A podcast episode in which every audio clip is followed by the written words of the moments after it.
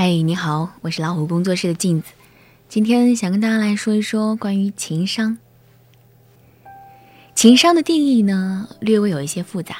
简单来说，对处境的判断准确，对别人的潜台词一听就懂，明白别人的心思走向，并且能够一举戳准，该哄骗的哄骗，该拿捏的拿捏。所以大家都喜欢情商高的人。在生活当中，夸一个人聪明，往往不是夸他智商高、数学题做得好，而是夸他分寸得当、判断准确。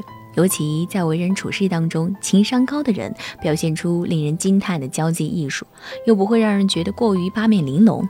而反过来，如果情商不高，往往不知道为什么会让人不不痛快，也不知道在恰当的时候说恰当的话，这一点有时会带来很大的痛苦。如果你去问问那些受到挫败的人，会发现他们总是在吃情商太低的苦。面对困境，没有灵巧的身段，场面一塌糊涂。所有人都相信情商越高越好，自己的痛苦可以通过情商来解决。提升情商变成了一种很多人都想要学、很多人都在教的课程。但是那些情商高到一定程度的人，总有一天会发现，情商太高其实也是坏事。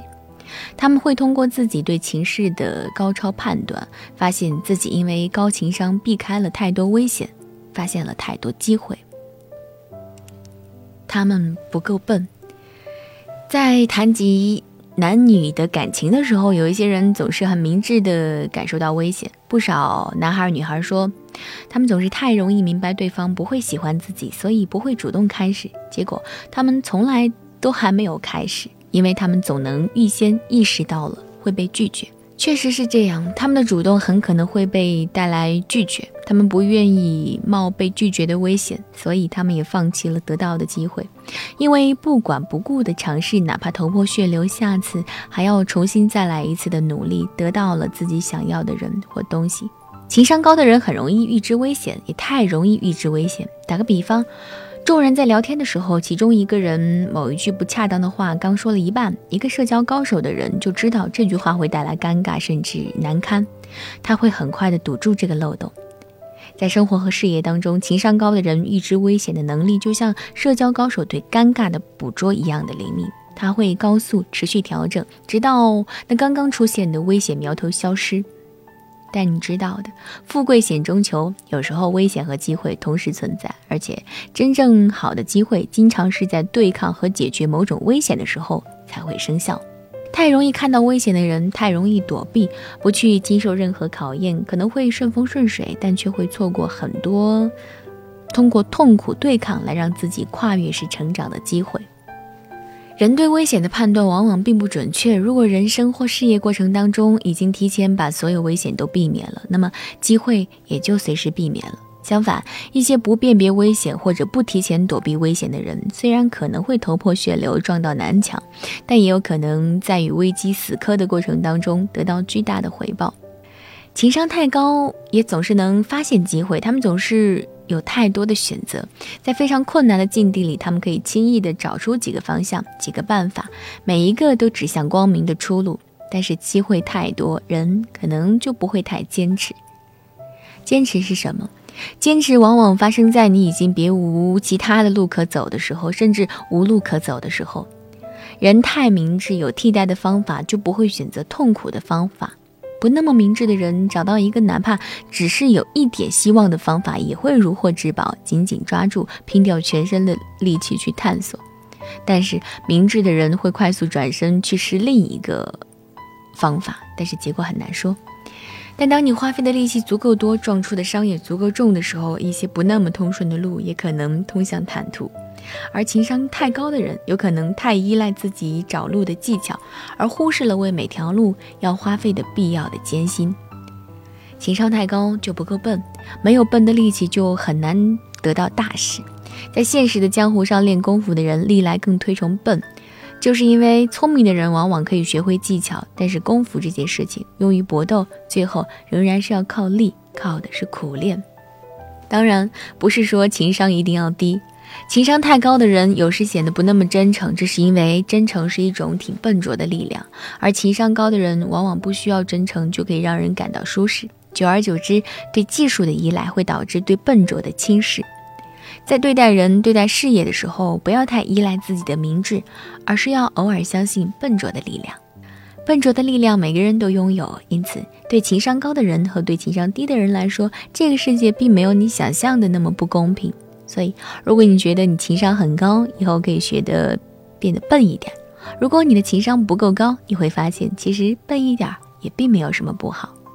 我是镜子，更多精彩不要忘记关注微信公众号“老虎工作室”。晚安。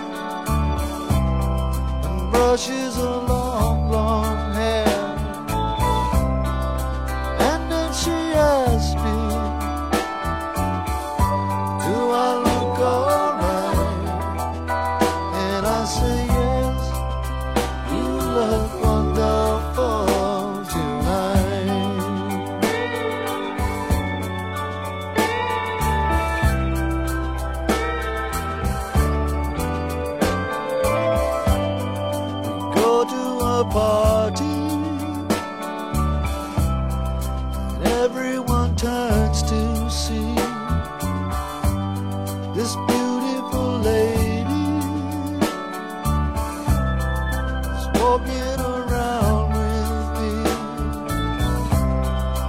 And then she asks me do you feel alright? And I say yes I feel wonderful